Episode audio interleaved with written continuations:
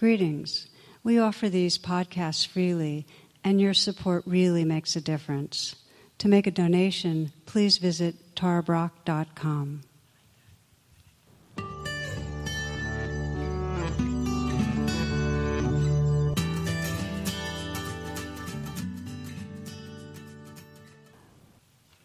Our reflection tonight is Your Awake Heart is Calling You.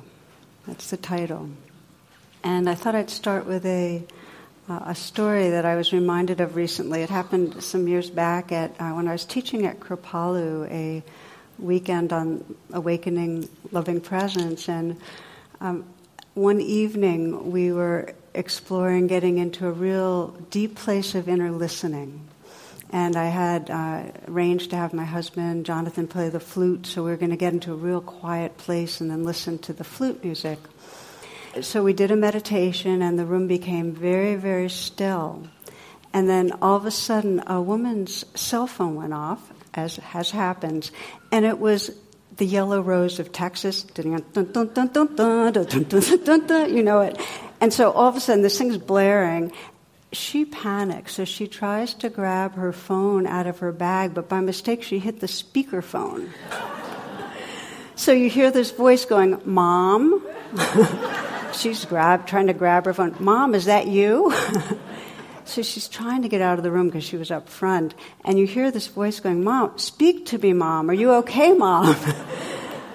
she was so embarrassed. She left the room. And what really struck me about it, and when she came back, you know, this is a person who's kind of new to the practice and so on.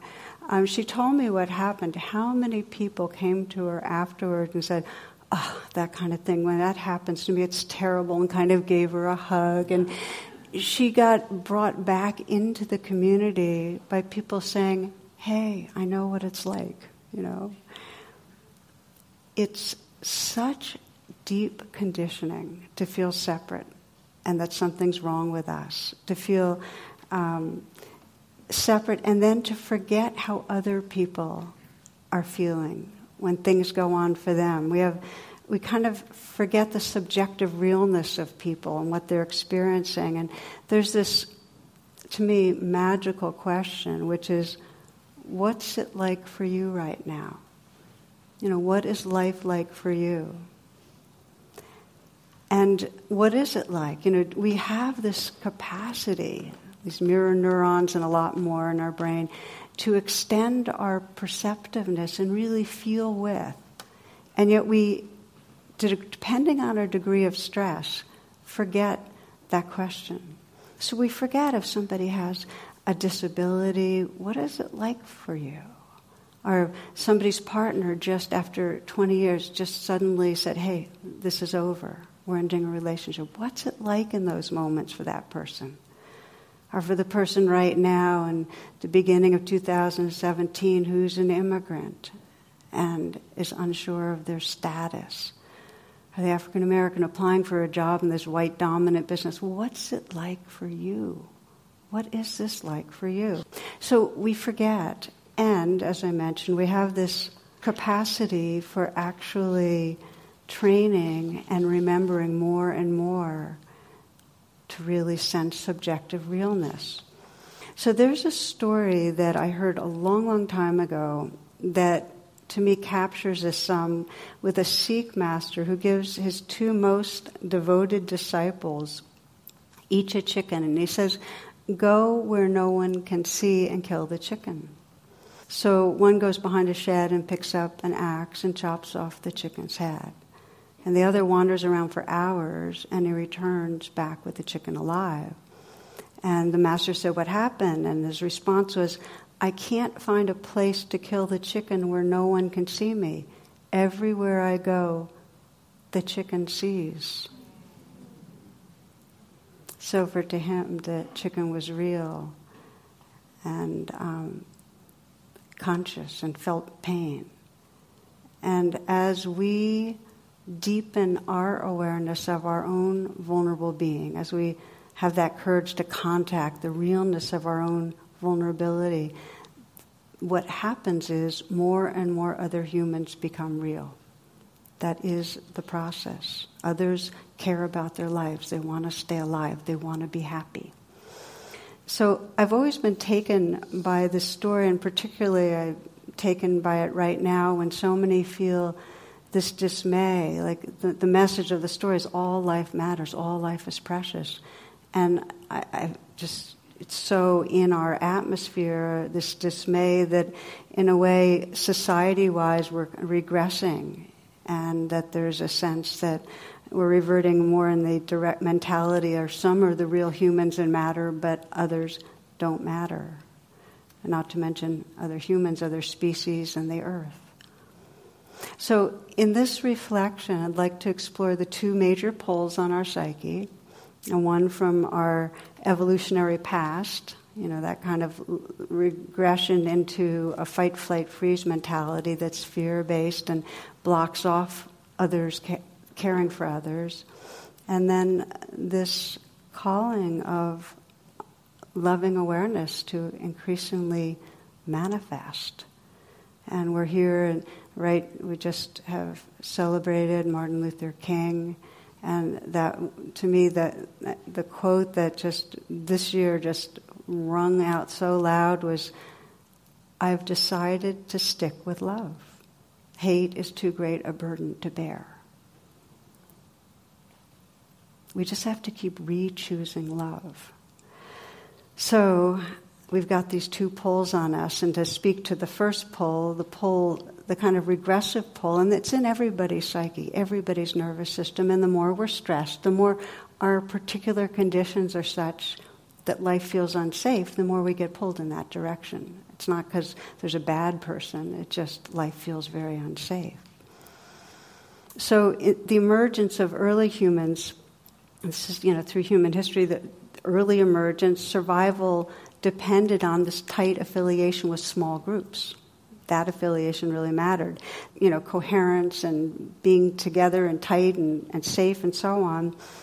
Just the one thing that really stands out groups would name themselves something like humans, we're the humans, and then there'd be epitaphs for other groups that had something to do with being less than human. Because that way you can, you can kill a being that doesn't feel like you, sentient and sensitive. If you think of somebody as less than, then it's easier to injure them, to hurt them. So that improves human coherence, group of small group coherence.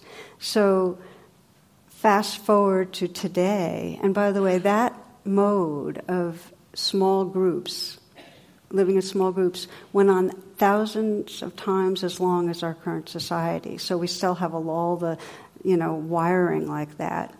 So we still are pulled from the survival strategies of the past to, you know, create hierarchies and to make others bad and less than and wrong.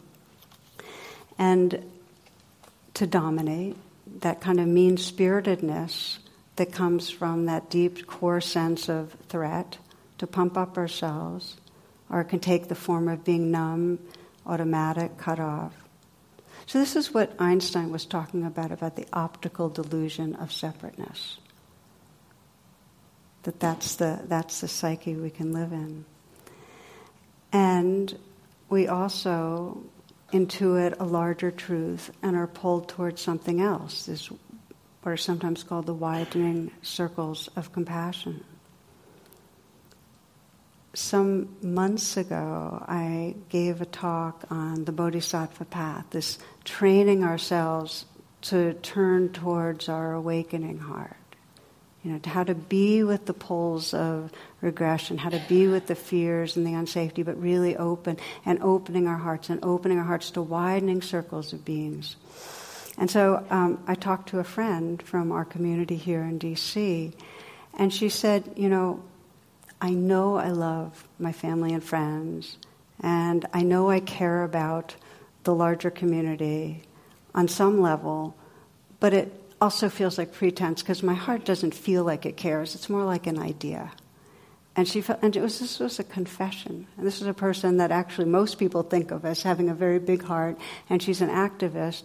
And here she's saying, I know on some level, abstractly, that I love people, but I don't feel like I care. In fact, I'm more aware of comparing myself. I'm more aware of feeling jealous. I'm more aware of judging. I'm more aware of uh, be, feeling undeserving, and I'm more aware of self hate than I am of actually, in a visceral way, caring about anybody.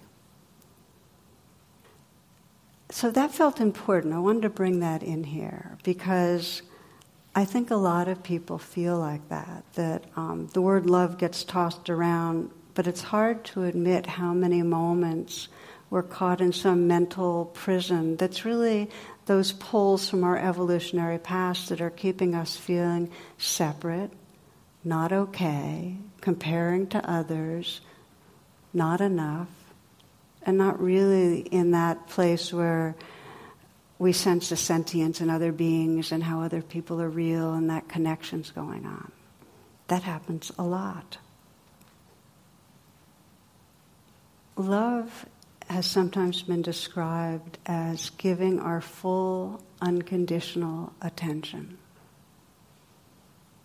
When it's really full and unconditional, the love is already there. It's almost like what cuts us off is these pulls from the past that get us very self focused, and other becomes bad other, or the other we want, but out there. So we're not really paying attention because we have an agenda. So there's so I was with this woman and we are kind of discussing how cut off she feels and I asked her a question. You know, I said, Well what makes this most upsetting. And then I said, then I, we talked about that, and I said, well, what would it be like if you never really opened into that those widening circles of caring? I mean, you still do your activist thing, and people, you know, you, people like you and respect you. What would be the worst part of that? And that then she started weeping. The idea of never never caring got her weeping, and she said, you know, but that's the whole thing that makes life worth living. I want to care. And I, so I said, So you care about caring. And that is what stopped her. And what I mean by stopped her, that kind of broke something open. You care about caring. What I want to say to you is that it really is natural that we cut off and we get disconnected and we get preoccupied but we care about caring. And for her, when she could, I said, pay attention to the part of you that cares about caring. Just kind of rest in that. And it was like something in her just widened out and lightened up because she knew that was more the truth of who she was than any of the stories of the self that uh, wasn't okay. I remember hearing the Dalai Lama say, you know, I, I, keep hearing how everybody likes me, and it must be because I care about bodhicitta. He said, I can't always embody it, but I care about caring. So I heard it from him first. And it really hit me that, you know, we, it's intrinsic to us. Love is intrinsic, it's basic. And we have conditioning that contracts us and gets us preoccupied and when we've been traumatized a lot, we get very, very contracted and focused on protectiveness. But we can wake up back into really being at home in that caring. So I want to look at that, and I want to begin by saying that there are two primary ways that this awake heart of ours, that which is already cares, sometimes cut off. It's like the sun's already shining, sometimes covered by clouds, but it's there. Your awake heart is there. And there's two ways that your awake heart calls you. And one way is, and I sometimes describe this as our future self, and by future self I mean your fully manifested uh, beingness when you're really, when your heart's awake and your mind's open. And there's two ways that your future, more evolved self is calling you. And one is that it's calling you as you become aware of suffering and become aware of it in a way that you're willing to actually contact what's going on. So for this woman, the beginning of waking up was feeling the suffering of not really being connected with others. The pain of separation was the beginning of her waking up. So it's like being in a cocoon and it starts, as you start to evolve, the cocoon is too small, and it's the pain of that contracted place you're living, the limiting beliefs, the beliefs that you're, that you're falling short, the sense that others out there, the fear of other. That contraction starts waking us up. The other way that our future self, our evolved heart, is calling us is by a quality of longing, uh, of a, a, sense of, of resonance with beauty, a sense of, of awe, of wonder. It's, it's the what we love calls us. And we all experience that. It happens sometimes when we're laughing with each other and playful, and all of a sudden there's a sense of, oh, it can be like this. You know what I mean? It's like all of a sudden you realize, oh, we can lighten up and just be in the field together. We are together, you know.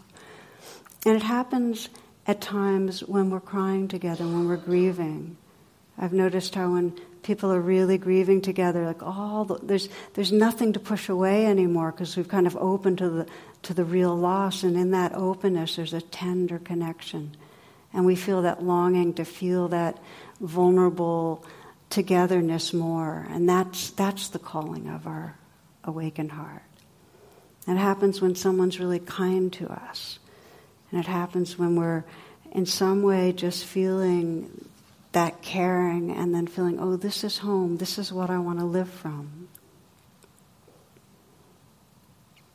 A few years ago, a friend of mine told me that his prayer now is, please teach me about kindness. He said that, that his, his heart, he felt most true to his heart, most sincere when he was making that prayer. And since then, I've adopted it because it's so beautiful. It's, it has both a sense with it of humility, but of really inhabiting what I care about. So that feels like the awake heart calling. Please teach me about kindness, or any prayer in any words that have to do with really inhabiting our hearts. I recently uh, taught, taught with um, Anam Thubten, who's a Tibetan teacher and friend, and he has a book that he that is now out. And I read one in one chapter. He says that if we really want to awaken our hearts, he says the trick is to love humanity.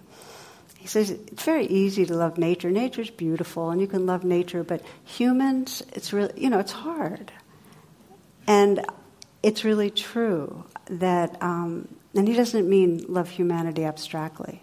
You know, he means really open to the imperfect, vulnerable shapes and forms of this life force as they come in the, in the human, and just love ourselves and each other into healing. Really love each other. So, how do we listen to the call? We sense it. There's not one of you listening that hasn't sensed that pain of separation, that doesn't know about loneliness or grief or fear and feeling separate. And there's not one of us that hasn't felt that longing to love without holding back. So, how do we listen to the call? And because it's not about acting in a particular way, you know, it's not about um, in some way being good and cooperating and outwardly acting generous and so on. We get very caught in the expectation of how we should be to be open hearted. And, and it's taught through the religions, different religions, of how to behave. Somebody sent me this um, teaching children in church school. And three year, one three year old boy was urged to, to do his prayer. And here's his prayer He said, Our Father, who does art in heaven. Harold is his name. Amen. Another one was overheard praying, Lord, if you can't make me a better boy, don't worry about it. I'm having a real good time as I am. After the christening of his baby brother in church, Jason sobbed all the way home in the back seat of the car. His father asked him three times what was wrong. Finally, the boy replied, Well, the preacher said he wanted us brought up in a Christian home, but I said I wanted to stay with you guys.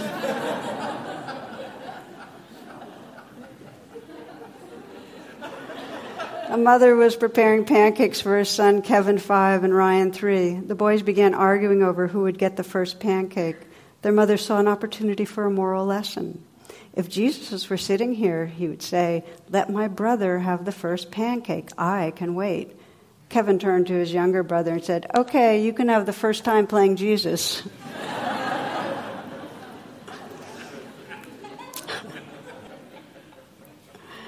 so, the pathway to inhabiting our awake heart, to turning towards our awake heart, starts with what I sometimes call the U turn, which is when we're in pain, we tend to be blaming ourselves or blaming others, are caught in a story of what's going on a story of how to fix it.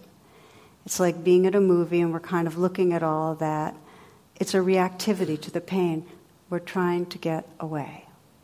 And the U turn is a willingness to, instead of look out at the screen, in other words, be lost in those stories and the reactivity, to come back and be willing with gentleness and kindness and clarity to touch the vulnerability that we're feeling directly in our body. That's the beginning of listening to the call, is coming home to touch what's right here.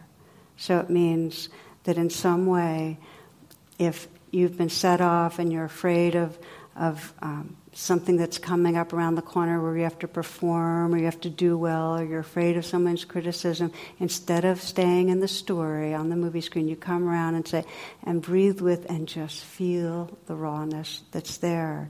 And in that presence with, you begin to open and sense that you are the presence. You are that awareness. You are that gentleness. And it shifts your sense of who you are it also lets you be more present with, more compassionate towards anyone else that's having a challenge. This is what wakes up our mirror neurons.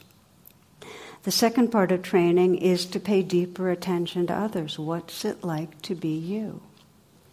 What's it like to be you? You know, it's so easy in our uh, current culture with the, the billions of words that come at us on a screen, to not really pause enough to feel into the suffering that we're hearing about. In fact, I'd say it's really rare to get close in and really let our hearts um, be tenderized. And unless we care, we won't respond. So, what helps us to care? I was just with a few friends uh, right before class and, and remembering, um, many of you will remember this, the most dramatic example I can think of the entire world pausing and being touched was was a year and a half ago when Alan Kurdi, that little boy who was drowned, the Syrian boy, his family was trying to get from Syria to Greece, and that picture went viral.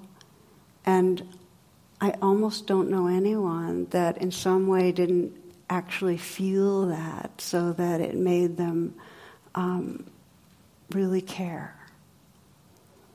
How come that doesn't happen more and how can it happen more? His father said, Now I don't want anything. Even if you give me all the countries in the world to, to move into, I don't want them. My kids were the most beautiful children in the world. They are all gone now.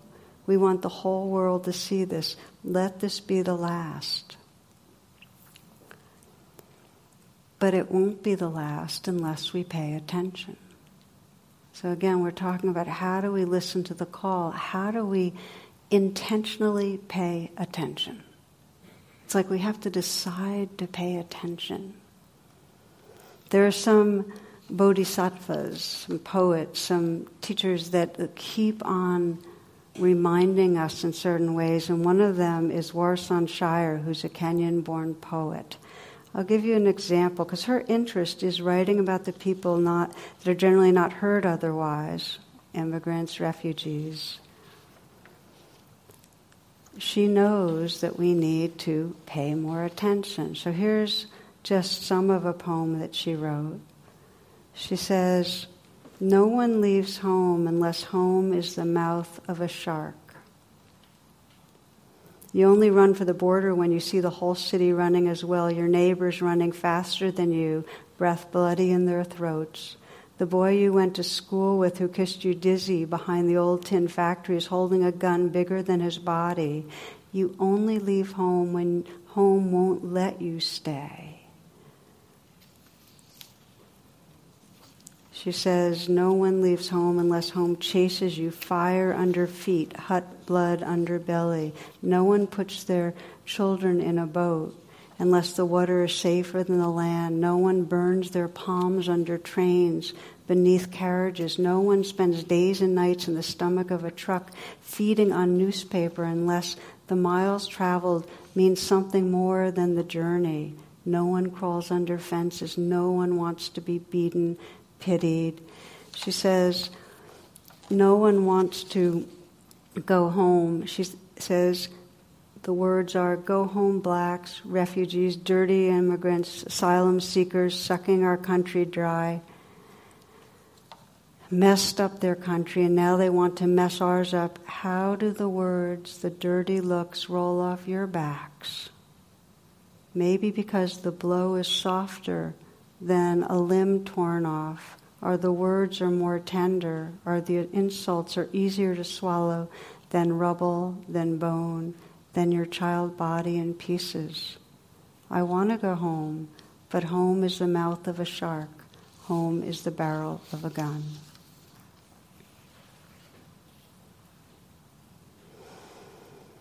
So I wanted to take time with that poem because I read it and put it down and couldn't do much for a while.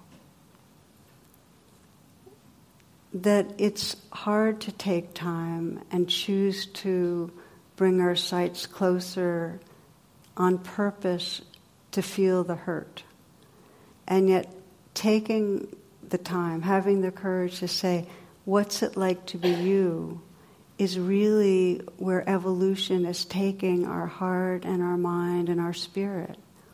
It's the hope of the world that we can widen these circles it's just as critical. In fact, you can't really do it unless you do it in your personal life with the person you're going to see later tonight at home or at work tomorrow. So this isn't just a training for those that feel a little bit more farther in the distance. Like, like my friend that I mentioned earlier, many find it hard to attune and care about really the people right close to them. They, there's some men that can only cry at movies. And I have a friend who can only really cry at the plight of animals. And it's not like these people are bad. It's the way that our society is. It's the way our bodies have been traumatized. It's the way we've been cut off. But we can reconnect. So the training starts with what you can relate to or what you can connect to most easily. I um, have one friend who's started a nonprofit called uh, Nature Connection. And what they do is they bring animals and parts of nature to people that can't get there, pe- to kids that are in institutions, to people that are in old age homes where they can't get out. And they, they actually bring rocks and plants and different kinds of animals. And so, uh, one story, uh, just to share with you, she described one afternoon. Uh, there's a young boy who had been in a program for three years and he hadn't he'd refused to speak with therapists, teachers, classmates, and some of them, some of the boys were hurting animals before they got into these institutions. They bragged about killing dogs, cats, frogs. So in this particular place, first they had to teach the kids how to treat the animals to make it safe for the boys and safe for the animals. They taught them how to touch gently, how to groom, the languor, the, the language of their body gestures, how to use subtle tones of voice. Initially, it was chaotic with these, with these young boys, but whenever they'd bring the animals in, there was this magic that happened. The kids would start getting quiet, and they got real. They really took seriously their roles, and they started. In over took two years, they started taking care of the animals. And one boy described his change. He says, "Now I don't hurt animals. Now I try and I help them. And the animals come to me as if they know I'm not going to hurt them. I think they sense the way my attitude is. We can train ourselves and each other to deepen our attention. So I'd like to um, just take a moment. We're going to pause here. And um, the practice that I love the most, it's a, a Tibetan practice called Tonglen. We can adapt it in a very simple way if we want to practice uh, listening to the call of our awake heart by training with the people right around us. So this is just a, a taste of Tonglen. You might close your eyes and take a few moments to sit still and relax and breathe.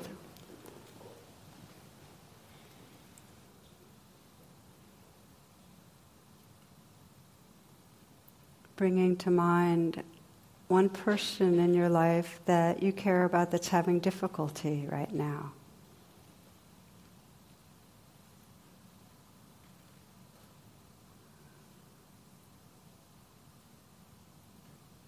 And sense what you're aware of that's going on, what they're dealing with, and what your habitual way of regarding this is.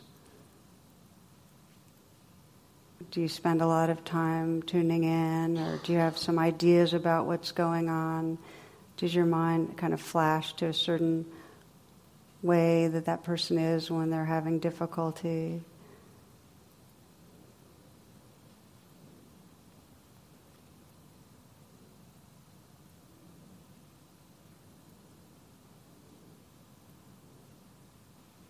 In a sense that your awake heart is calling you to tune in more deeply. And let yourself bring that sense of the person closer in. To imagine when this person's distressed, fear or shame, feelings of failure, disappointment. And sense that you can feel this person inside you, as if you're looking through his or her or their eyes, feeling with their heart. And so you can sense, sense what it's like, really inside out, what this person's going through. You might sense what the most difficult part of this is for this person. What's the worst part? What, what is it they're believing that's limiting about themselves or the world?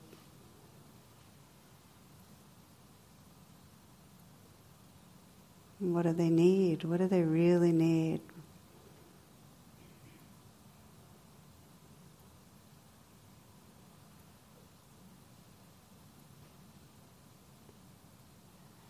And in the formal practice, the breath can be a support. You can breathe in and feel that with the in breath, you're just really gently but fully contacting the experience of this person. You're letting yourself touch it.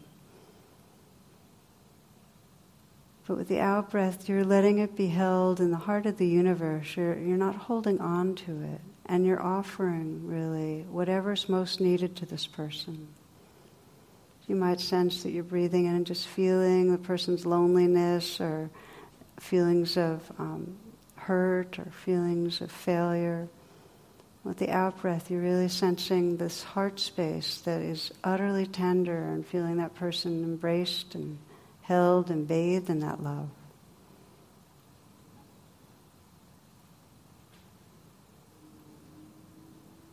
It's called taking in and giving out.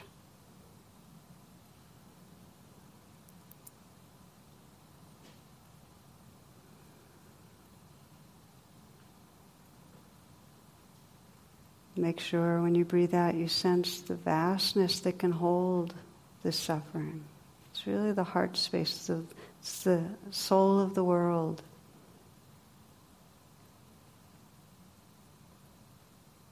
So you're not holding on to it, but you're letting yourself be touched by it. Breathing in and being touched, breathing out and offering care. And as you're doing this, you might now enlarge the sense of what's going on to include all those that might feel like this person. So you're really breathing in for all of us that might suffer in this way, letting in the reality of the suffering. But breathing out and sensing the heart space that's boundless, that can hold it.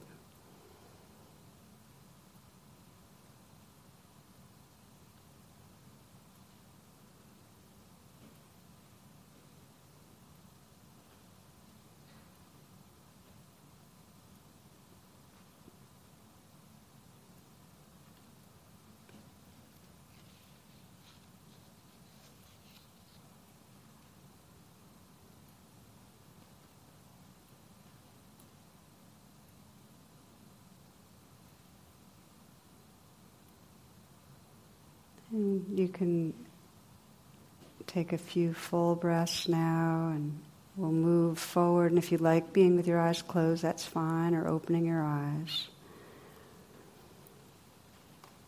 This inquiry, what's it like for you, is really the inquiry from our awake heart. This willingness to touch what's going on but it's also our awake heart that has the space. It's, if you think you're an individual, separate self taking in the suffering of the world, it's going to feel overwhelming. You'll feel flooded. And so many people, when they're um, when they learn about Tonglen, ask me, "But you know, Tara, I'm thin-skinned already. I, I'm affected by everything. Why would I want to breathe in the suffering of the world?" And if you, again, if you feel like you're this container of a separate self that's kind of breathing in the universe's uh, wounds, it's just not going to work. But if you imagine yourself as a flow through, that you're breathing in to be touched and you're breathing out and you're sensing the whole space, heart space of the world holding, then you become, then you belong to that heart space. It's through Tonglen that you actually inhabit your awake heart. And science has shown that those that, and they've hooked up these monks to, you know, brain scanners and have found that the practice of compassion actually makes us happy. It's a profound happiness. It's the happiness of realizing who we really are. That, that beingness that, that has a heart that includes all beings. So we widen the circles. This is again where how do we respond to the call of our awake heart? Well, we are willing to touch the pain, the suffering and we remember what we love. We offer care. And this happens in truly intimate friendships and partnerships, and it can happen in our wider society. I think for me, perhaps the best, I mean, there's dialogues going on, there's reconciliation going on, different formats, really all over the globe. And that's the hope. That is our evolving consciousness at work, where people that have conflict or difficulty where harm has been caused come together and begin this getting to know process that can seek to reconcile, make amends, restore justice and balance. I'll share one story that struck me that I'm imagining some of you might have might have um, read because this was in the Washington Post. This was last week describing two young men. They were arguing and they left a bar, and one man, Timothy, killed the other, Joshua. Joshua was unarmed. Timothy went to, to jail. And uh, five years later, through a restorative justice program the Department of Corrections was running, a meeting was arranged between Miss Bergquist, who was Joshua's mother, and Timothy, her son's killer. Okay, so you've got the, the mother of the man who was murdered and the killer meeting. So, what I wanted to do was read to you a little bit of their conversation. Because to me, this is what happens when we're willing to step in closer and pay deeper attention, when we're responding to the call of the awake heart. So, a little bit of their, um, their conversation. Mrs. Bergquist says, My purpose in going there was to share Josh with him because if he had known my son, he never would have done it. Timothy says, these are kind of different things they both reported. She started crying. She was hurt. To come face to face with your son's killer, you know, nothing can really prepare you for that. It was uncomfortable. Miss Berquist says, I had him watch my son's funeral. I brought pictures, caps, and diploma from high school, the bells off his baby shoes, some pictures of his, his tattoos. He had gorgeous tattoos. Timothy, she, he says, it humanized him to me and made me see how he was loved by her and her family. I took a part of them that I can never give back. Then he said, I was already crying and everything when I saw the funeral tape. She introduced me to her reality. I didn't try to justify anything. I shouldn't have killed him. When I saw him lying in the casket, I took that joy away from them. Miss Berquist says, he started really apologizing. It was definitely genuine. When I left the meeting, I felt like I'd been power washed. I felt so at peace. I couldn't help my son that night, but I have someone here that I can help turn his life around, do better. Timothy says, She said she forgave me. It was a relief because I really hoped she would. Miss Berquist, I told him I forgive him for what he's done, and I do forgive him. I can't forget what he did. I live with it, but I do forgive him. Then in April, last April, the two met again. This time it was at a victims awareness event at the prison in front of inmates. She called me her friend, Timothy said. She called me her friend a woman forgiving her son's killer and calling him her friend. At the end, she got up and gave me a hug. You just don't see that too often.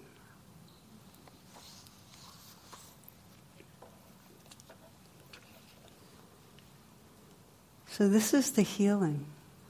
Um, this is really responding to the call when we move, um, the way we move from the horror about our world to being part of the healing. It's really listening to that call that please teach me about kindness that lets us deepen our attention and ask, well, what's it like for you? And then to extend kindness through our actions to widen the circles. It says, child developer and researcher said, this is L.R. Knost, do not be dismayed by the brokenness of the world. All things break, and all things can be mended. Not with time, as they say, but with intention. So go. Love intentionally, extravagantly, unconditionally. The broken world waits in darkness for the light that is you.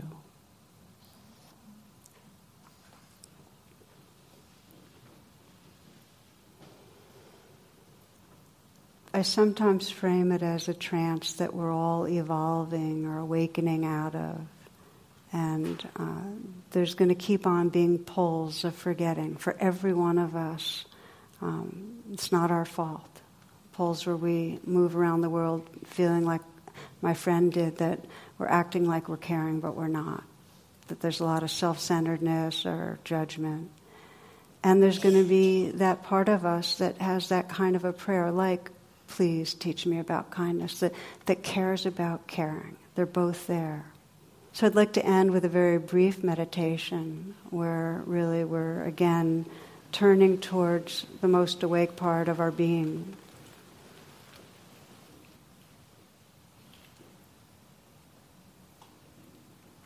And we begin this meditation uh, with the words of Stephen Levine. He says, We walk through half our life as if it were a fever dream barely touching the ground, our eyes half open, our heart half closed, not half knowing who we are. We watch the ghost of us drift from room to room through friends and lovers, never quite as real as advertised, not saying half we mean or meaning half we say. We dream ourselves from birth to birth, seeking the true self. Until the fever breaks and the heart cannot abide a moment longer as the rest of us awakens, summoned from the dream, not half caring for anything but love.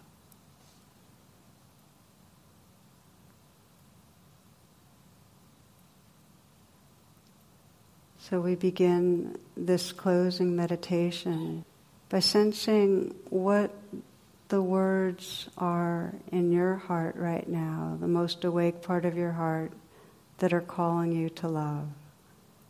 It may be, may, please teach me about kindness, or please may I awaken to loving presence. Please may I love without holding back. What's the longing that feels sincere in you right now?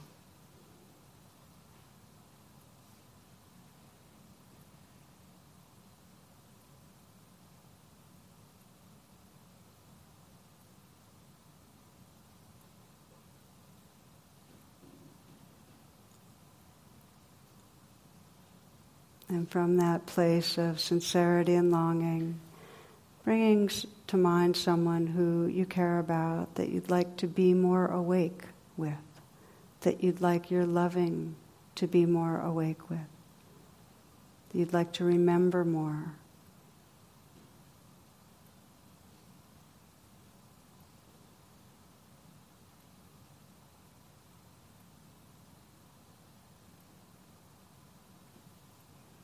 Bring that being close in and take some moments to sense their vulnerability.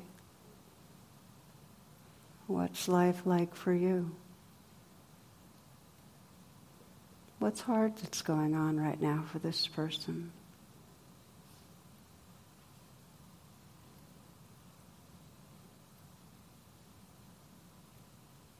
What do they need?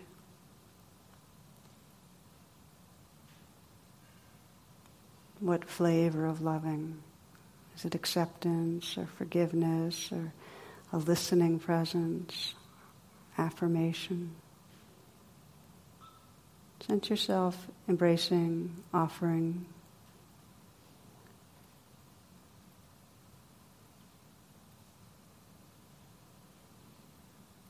And seeing past the mask of all conditioning, seeing the goodness, what you cherish about this being. As Thomas Merton says, the, the secret beauty, how it shines through this particular person, in their humor, their brightness, the way they show love.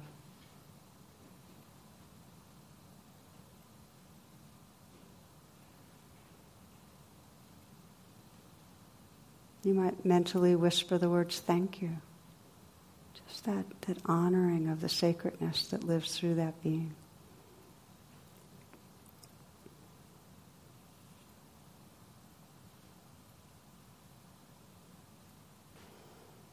And then bringing to mind someone else that you don't know as well, that may seem different to you, someone that's in your circle, in your life, but you don't know so well. And in some ways it's different enough that you're, you're not that familiar.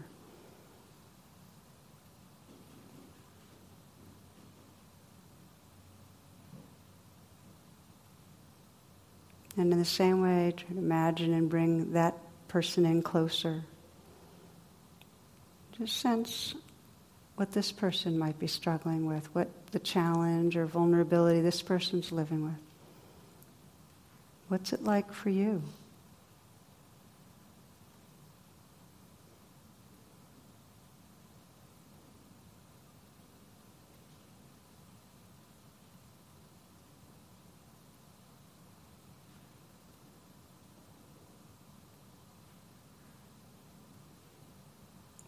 This person might need, what kind of loving expression, smile or touch, kind word might help this person feel more belonging, more at ease.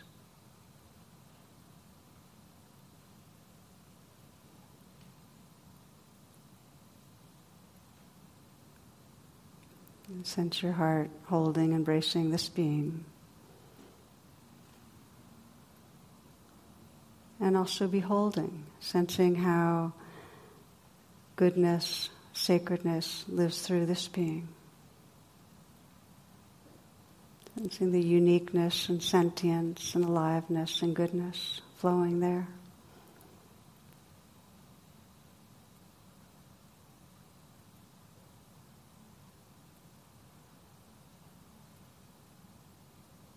And again, a, a, thank you, or it could be a namaste, or some honoring of the secret beauty.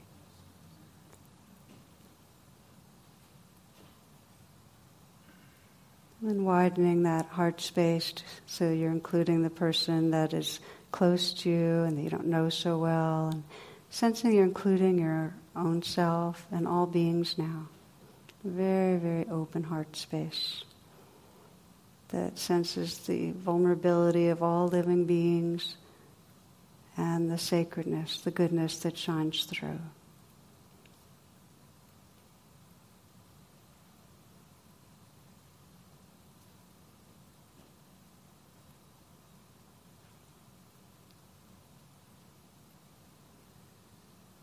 We walk through half our life as if it were a fever dream. Until the fever breaks and the heart cannot abide a moment longer as the rest of us awakens, summoned from the dream, not half caring for anything but love.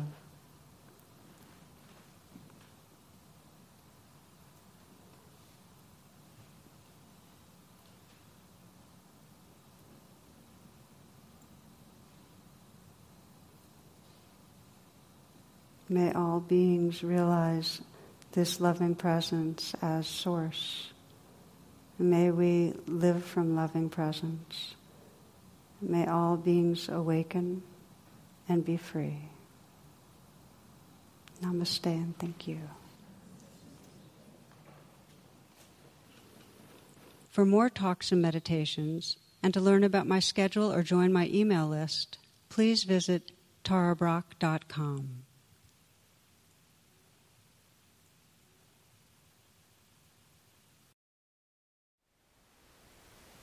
Thank you for listening. To learn how you can support the teachers and Dharma Seed, please visit dharmaseed.org slash donate.